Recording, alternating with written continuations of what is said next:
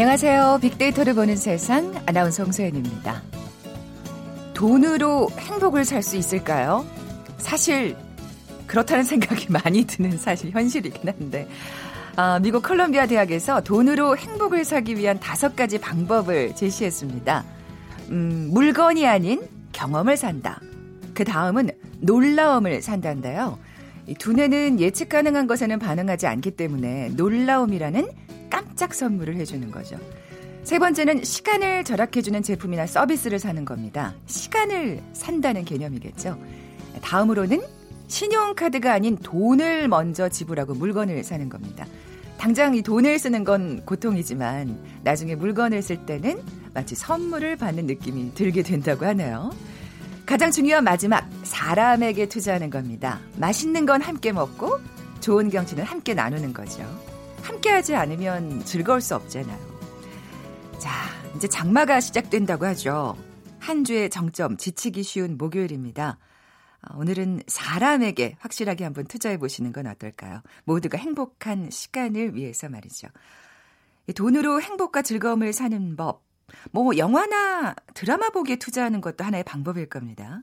최근 시청자의 선택에 따라서 이야기가 다르게 진행되는 interactive 반응형 콘텐츠가 인기를 모으고 있다는데요. 잠시 후 Big to the Future 시간에 빅데이터 분석해 볼 거고요. 어, 이어지는 글로벌 트렌드 따라잡기 시간은 4차 산업혁명과 관련된 7대 핫 키워드 마지막 시간 함께하겠습니다. 먼저 빅퀴즈 풀고 갈까요? 드라마, 영화, 아유, 재미난 작품들 참 많죠. 요즘 그 저는 토이스토리가 참 좋던데. 아, 그 중에서 좀 웃고 싶을 때 선택하는 장르입니다. 그걸 맞춰주시면 돼요. 그때그때 벌어지는 상황에 따라서 웃음을 제공하는 이것. 일반 드라마와는 달리 가벼운 소재를 취하는 게 일반적입니다.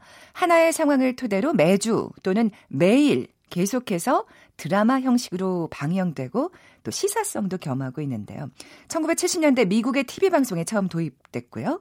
KBS 올드미스 다이어리가 대표적인 또 사례라고 할 수 있을 텐데 시츄에이션 코미디의 줄임말 뭐라고 부를까요? 보기 드립니다. 1번 시나리오, 2번 시리즈, 3번 시트콤, 4번 9시 뉴스. 오늘 당첨되신 두 분께 커피와 도넛 모바일 쿠폰 드립니다. 정답 아시는 분들 휴대전화 문자 메시지 지역번호 없이 샵 9730, 샵 9730입니다.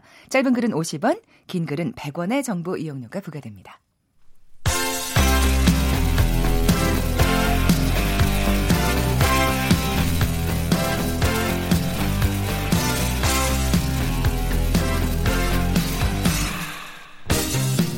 트렌드는 10년마다 반복된다. KBS 1라디오 빅데이터로 보는 세상. 빅투더 퓨처. 최신 핫 트렌드와 복고문화를 두루 살펴보는 시간이죠. 빅투더 퓨처. 빅커뮤니케이션 전민기 팀장 나와 계세요. 안녕하세요. 네, 반갑습니다. 전민기입니다. interactive 콘텐츠. 네. 우선 이게 뭔지부터 얘기를 해봐야 될 것 같아요. 그러니까 interactive면 영어로 뭐 반응하다, 쌍방향 이런 쌍방향. 뜻이 아, 있어요. 예, 예. 그러니까 시청자가 본인의 의지로 선택해가지고 이 방송 자체를 내용을 선택할 수 있는. 예전에 왜 이휘재 씨가 그래 결심했어 하고서 두 가지 중에서 이제 어, 하나 선택해서 사실 두 가지 다 보여주는 거긴 한데 네. 그거 생각하시면 될 것 같아요. 음. 그 최근에 이제 그 엔사가 주도하는 그 동영상 플랫폼에서 벤더스네치라고 하는 영화가 지금 큰 화제가 되고 있습니다. 그러니까 내가 이걸 보면서 사소한 것들을 결정하면서 거기에 따라서 내용이 아. 바뀌어가기 때문에 아니, 그러니까 인생 극장 같은 경우는 사실 단순하게 두 가지였잖아요. 네. 근데 이런 경우는 굉장히 다양한 갈래가 나와요. 다양해요. 그래서 뭐 심지어는 아주 사소하게 아침 먹을 때 시리얼을 먹을 거냐 아니면 뭘 먹을 거냐 이걸로 인해서 또 내용이 완전히 바뀌기 때문에 굉장히 재밌는 거예요 보면서 내가 선택한 방향이 나중에 어떤 결론으로 이끌어질지 뭐 최근에 이제 또 모험물이 나왔어요 당신과 자연의 대결이라고 해서 이런 것들도 지금 큰 인기를 끌고 있는데 어쨌든 지금 이 벤더스네치가 성인 대상 프로그램으로는 처음 그렇군요. 시도가 되면서 많은 사람들 전 세계인의 관심 받고 있습니다. 네. 그 그러니까 시청자가 적극적으로 참여할 수 있대. 내가 만들어가는 느낌이랄까 그런 게 있겠어요. 맞아요. 예전에 왜 드라마 보면은 막 게시판 폭발할 때 있잖아. 이 두 사람 반드시 연결시켜라. 결말에 뭐 그런 거 있잖아요. 근데 바뀌기도 했어요. 사실 드라마 많은 드라마가. 맞아요. 근데 예. 이제 그런 것들을 이제 실시간으로 내 의견을 야, 반영할 수 있다라는 세상에. 게 이런 컨텐츠의 이제 매력인 거죠. 세상 좋아졌습니다. 그러니까 내가 없으면 작품이 완성되지 않는 것이고요. 아까 말씀드린 대로 이제 장신과 자연 의 대결 이게 8부작인데 굉장히 유명한 모험가가 있어요. 베어 그릴스라고 이 사람 그 미국에서 아무데나 자연에 그냥 떨고 놓으면 거기서 막 살아가는 생존법 아. 이런 다큐가 굉장히 인기여서 거의 1인자라고 볼 수가 있는데 이 사람이 이제 다양한 임무를 수행하는데 정말 어디다 던져놔도 살아남는 사람인데 이 사람이 나한테 굉장히 의지하고 있다는 거예요. 하나하나 어, 네. 물어본단 말이에요. 네. 예를 들어서 이제 절벽으로 올라가다가 꼭대기에 있는 퓨마를 발견해요. 그럼 물어봐요. 올라가서 퓨마하고 싸울까요? 아니면 절벽 밑으로 떨어질까요? 야, 그러니까 내가 그 베어 그릴스가 되는 거네요. 그렇습니다. 음. 둘다 위험한 상황이에요. 퓨마하고 맞서 싸우든지 절벽 아래로 떨어지든지. 그렇죠. 재밌잖아요. 여기서 뭘 그럼, 선택할지. 어, 상당히 고민되는데요. 그렇죠.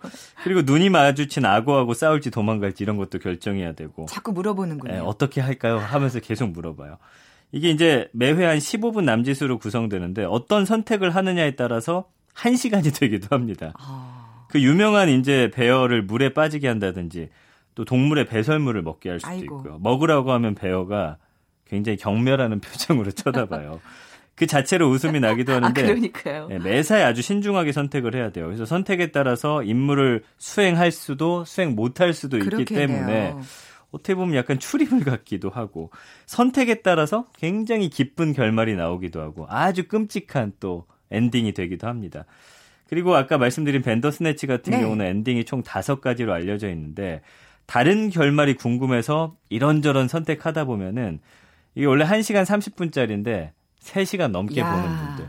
심지어 이걸 또 다른 게 있지 않을까 하고서 계속 그렇죠, 돌려보는 그렇죠. 분들이 있어가지고 이것도 선택해보고 저것도 선택해보고 네 컨텐츠가 확산되는 효과가 굉장히 컸다고 합니다. 어머 그러니까 진짜 정말 막 몰입해서 내가 선택한 거니까 몰입해서 볼 수밖에 없을 것 같아요. 애정도도 높아지고 맞아요, 맞아요. 근데 만드는 입장에서 이걸 다 찍어야 되는 거잖아요.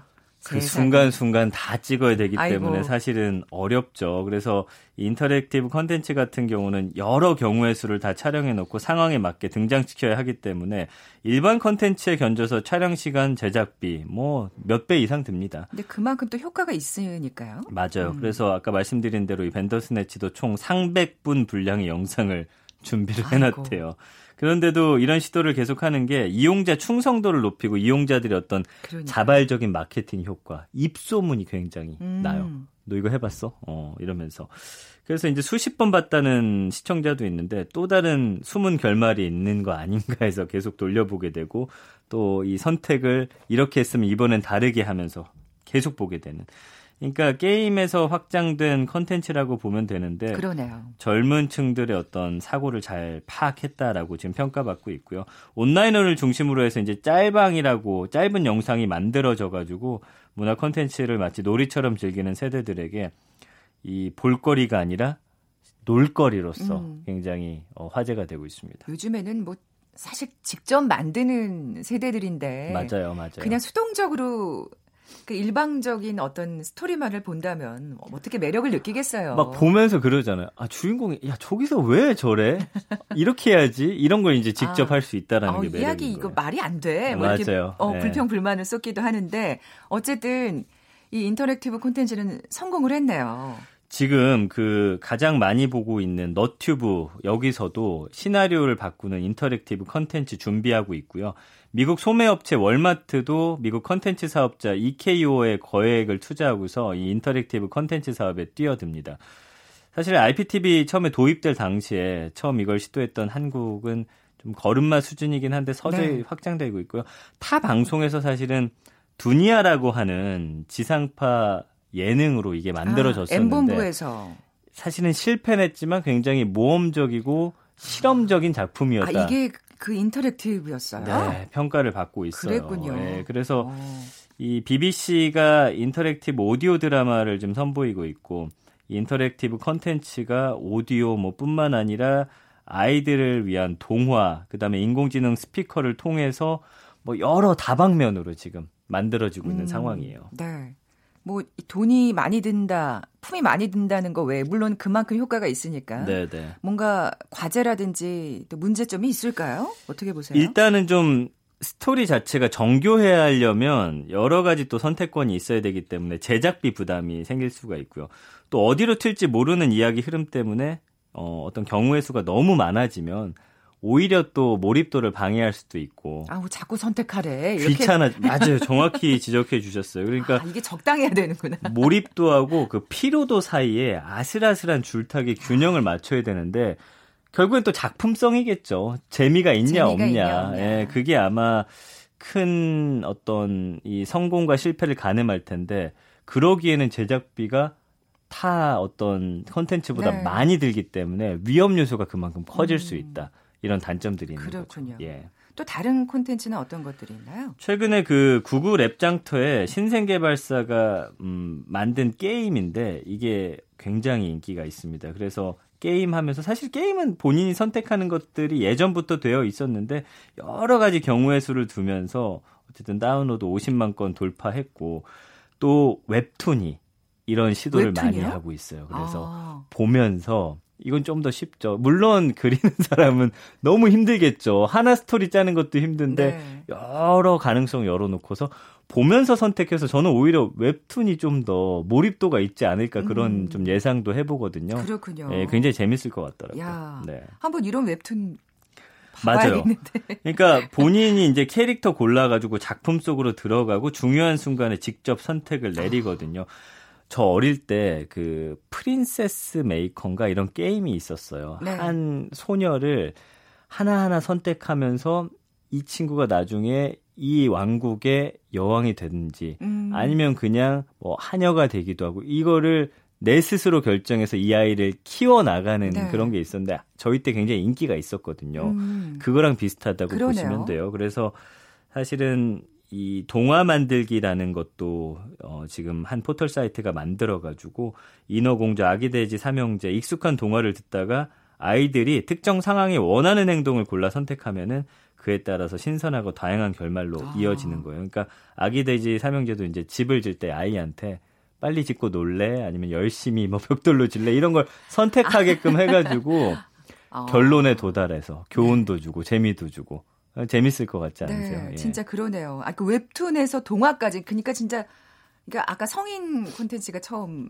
생겼다고 말씀을 하셨는데, 네. 그러니까 진짜 전 세대를 아우르는 지금 콘텐츠가 돼버렸네요. 맞아요. 너무 재밌고 이런 게 지금 소비자들의 마음도 음. 굉장히 움직이고 있는데 이 interactive 컨텐츠는 몇 가지의 보기 중에서 선택을 하는 좀 동일한 구조를 갖거든요. 그러니까 아까 말씀드린 대로 이 몰입감이 아무래도 중요한데 그래픽, 음향 이런 몰입을 높이는 기존의 다양한 요소들에 이어서 이제 능동성에 사람들이 주목을 한 거고 흔히 TV를 소파에 느긋하게 기댄 채 보는 lean back 미디어라고 부르는데 이제는 lean forward 우리가 그러네요. 몸 자체를 앞으로 딱 쏠리게 해놓고서 스스로 선택하면서 약간 긴장이 더 되잖아. 내가 선택했기 때문에 어, 그런 어떤 어, 재미가 아마 이 interactive 컨텐츠에 사람들이 좀 열광하는 지금 그런 모습을 보여주는 어, 중요 요소가 아닌가 싶습니다. 네. 그러니까 이렇게 느긋하게 앉아서 뭐 과자 먹으면서 보는 이제 더 이상의 그런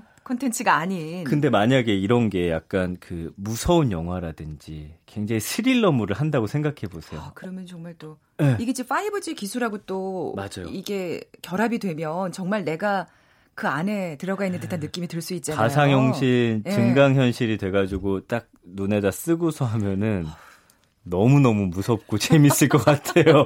그 선택 자체를 막 직접 하면서 정말 이 상호작용이 극대화되면서 몰입감, 그리고 어떤 긴장감, 막 이런 게 최대치가 될 거기 때문에 음. 정말 빨리 기술 발전돼서 저도 직접 한번 해보고 싶다는 네. 생각이 막 들더라고요. 이제 컨텐츠가 소비에서 참여, 그다음에 공유 형태로 바뀌어가고 있기 때문에 증강현실 만나서 내가 직접 그 세계에 들어가서 야. 내가 직접 배우가 되는 음. 그런 날들도 머지않은 것 같습니다. 네. 아, interactive 콘텐츠는 좀, 이, 뭔가 그 미래는 굉장히 무궁무진하다는 또 생각이 드네요. 네.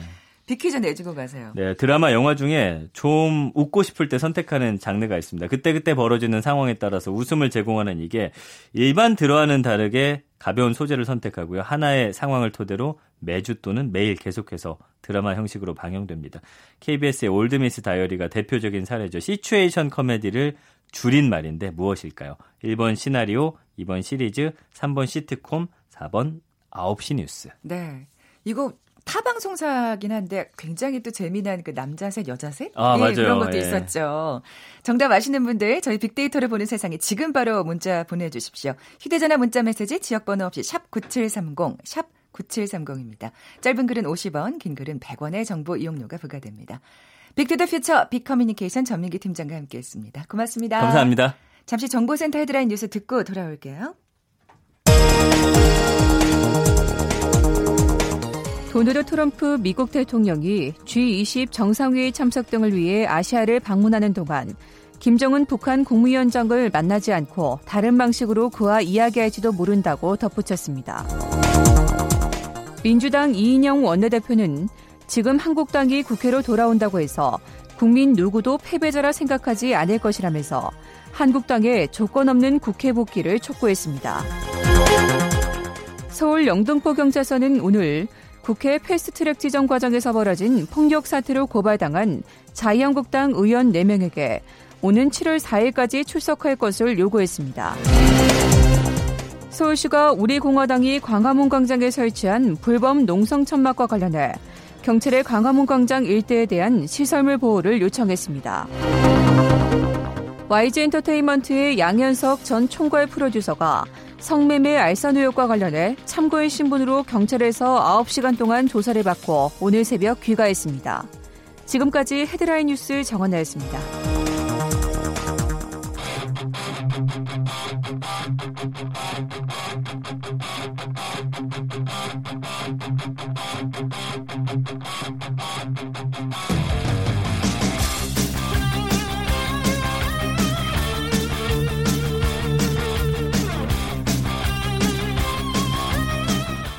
궁금했던 ICT 분야의 다양한 소식들 재미있고 알기 쉽게 풀어드리는 시간이죠. 글로벌 트렌드 따라잡기.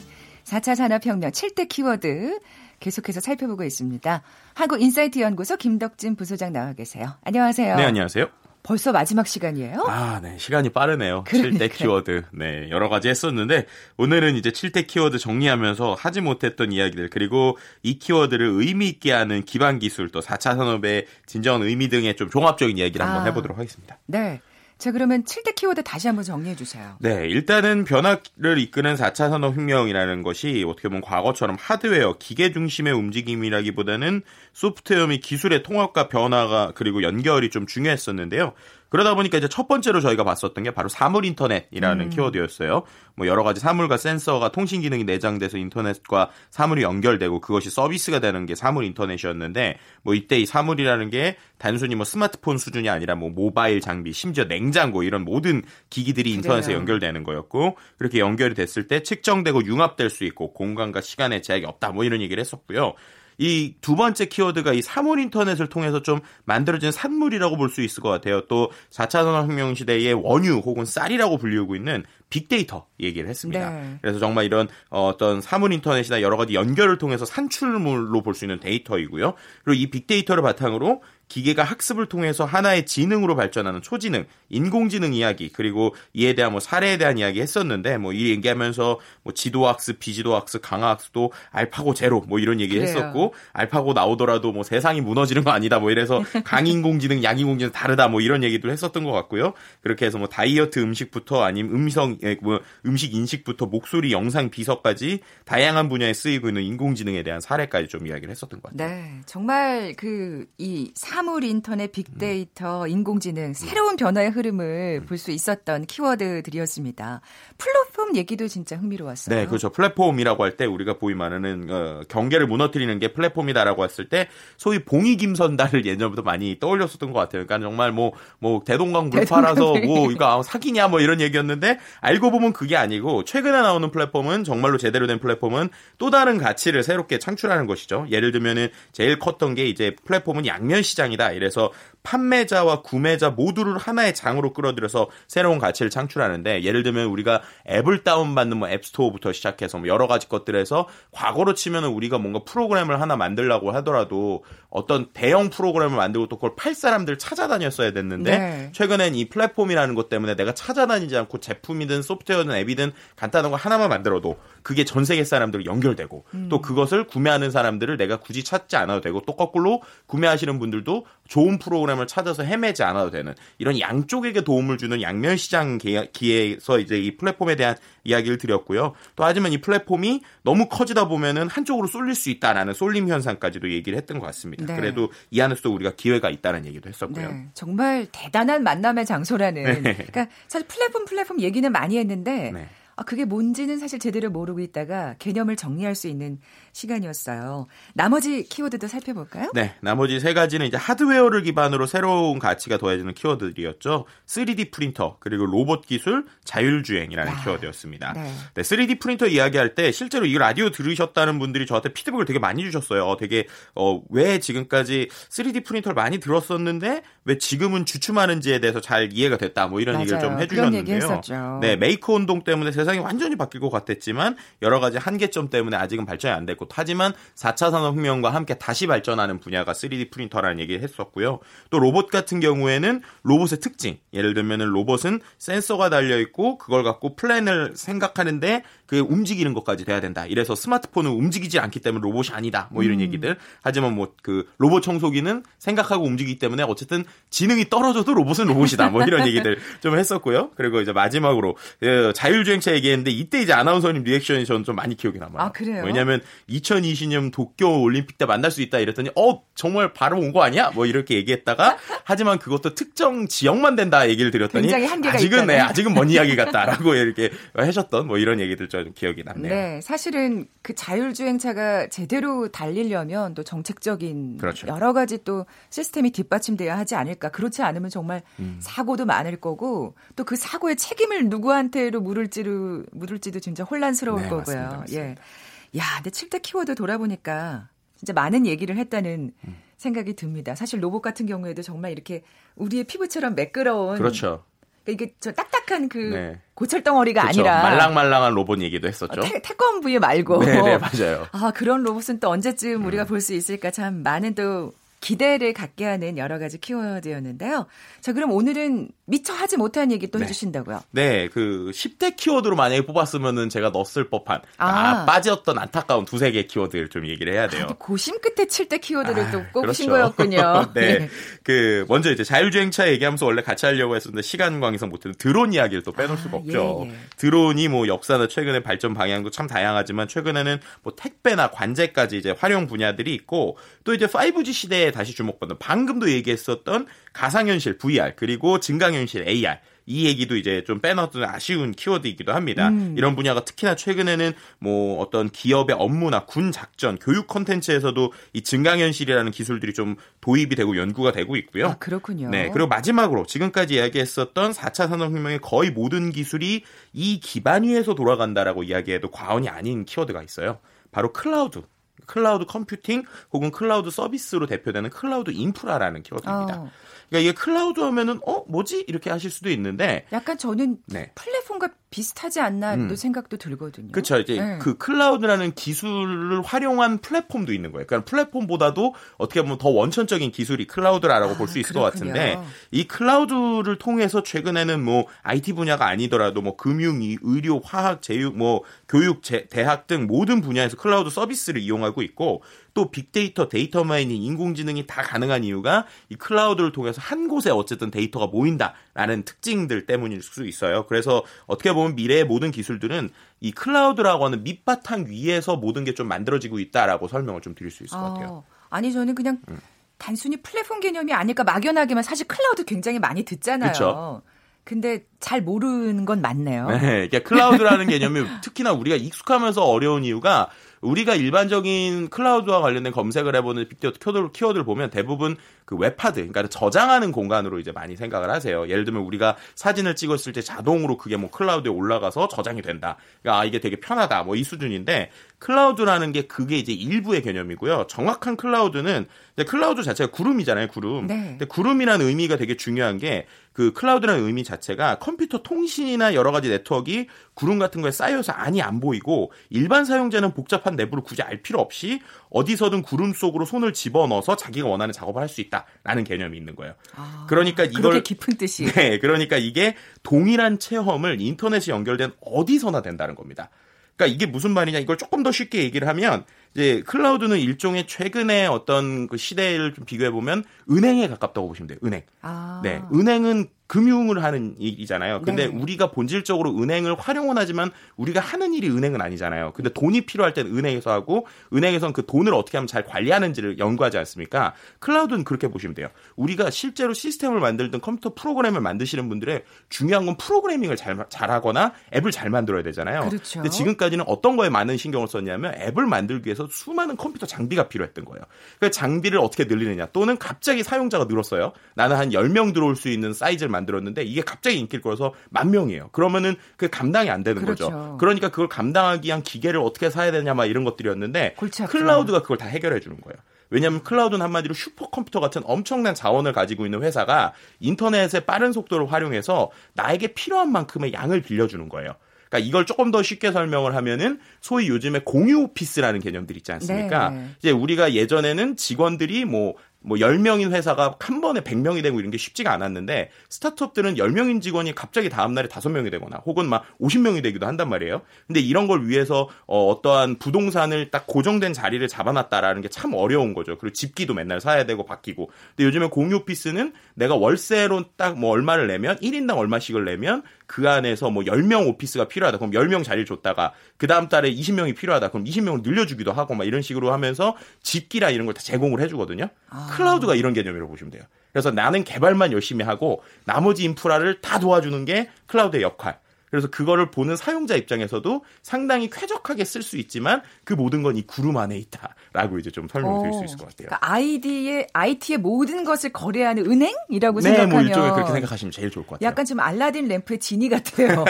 뭐 네. 그런 느낌이 드네요. 네네. 네. 그 안에서 이제 그 내가 원하는 만큼의 양을 늘렸다 줄였다 할 수 있는 거고요. 거꾸로 사용자 입장에서도 이 클라우드가 되면 뭐가 좋냐면 향후에 지금은 우리가 게임을 하려고 해도 게임을 할 때 컴퓨터 사양이 안 좋으면 게임을 못 하잖아요. 네. 근데 클라우드가 되면 모든 사양을 뛰어넘는 거예요.